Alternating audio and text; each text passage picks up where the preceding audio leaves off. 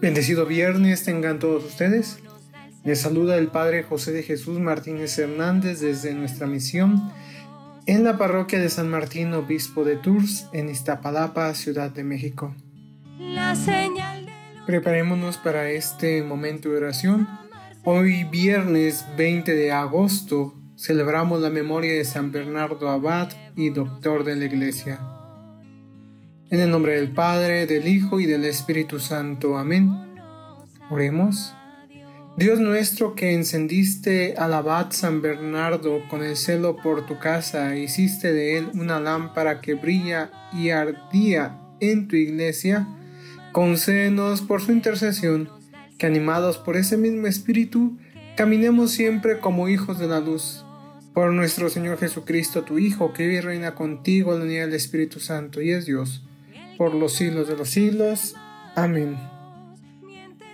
El Evangelio del día de hoy está tomado del Santo Evangelio según San Mateo, capítulo 22, versículos del 34 al 40.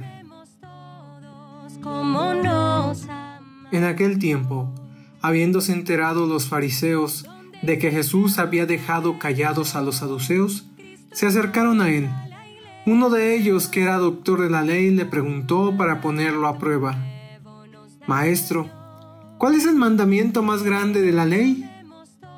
Jesús le respondió, Amarás al Señor tu Dios con todo tu corazón, con toda tu alma y con toda tu mente.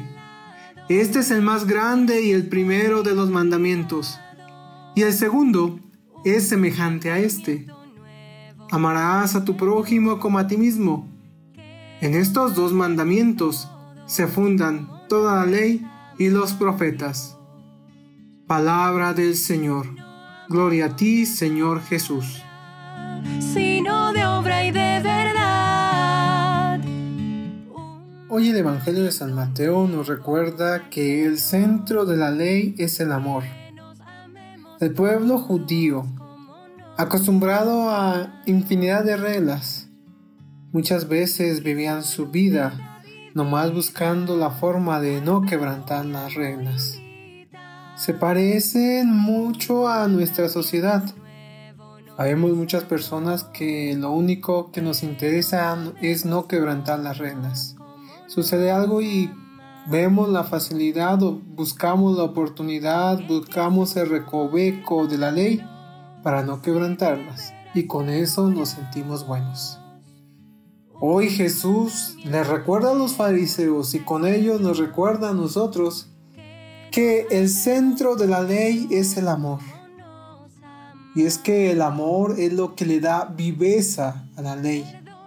El amor es lo que hace que la ley no sea una ley que mata, sino una ley que lleva hacia la resurrección. El amor, pues, es lo que debe de estar al centro de nuestro diario vivir, de nuestro acontecer cotidiano. El amor es lo que debe de moverte en tus actividades, en los roles que vas teniendo en la vida. El amor es lo que debe de moverte como padre o madre de familia, como hijo o, hijo de o hija de familia, como esposo o esposa, como empleado o como empleador. El amor es lo que debe de mover la vida toda. Y muchas veces vemos con tristeza cómo a la sociedad lo que le mueve muchas veces es el egoísmo. Todos queremos acaparar, todos queremos salidas fáciles. Que nos mueva pues el amor. De hecho, lo único que nos puede salvar de los momentos de dificultad en la vida cotidiana es el amor. En esta perspectiva, el día de hoy, en la primera lectura, comenzamos a leer el libro de Ruth, un libro donde nos propone una visión bíblica sobre las mujeres que es fuertemente positiva. Este libro es considerado como una de las obras narrativas de los hebreos. De hecho, es un libro muy pequeño y el tiempo en el que sucede la narración de este libro es un día, una noche y una mañana. Dos puntos geográficos son los que menciona este libro.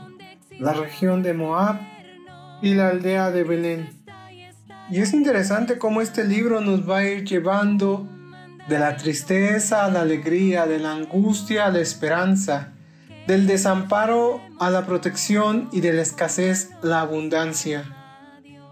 En el primer capítulo del cual el día de hoy se leen unos versículos en la primera lectura, el autor nos presenta magistralmente la desgracia, hambre y muerte de las mujeres principales, pero insinúa la felicidad, la fuerza y el cuidado divino que las salva. Y es que al centro de ese cuidado divino está el amor, el amor que nunca falla, el amor de Dios hacia sus criaturas, pero también el amor entre las personas. El amarás a Dios con todo tu corazón, con toda tu alma y a tu prójimo como a ti mismo, que ya Jesús nos menciona en el Evangelio. Que el Señor Jesús pues nos ayude para que en nuestras obras cotidianas lo que domine sea el amor y no nuestro egoísmo. Y que el Señor nos bendiga a todos. Que nos amemos todos.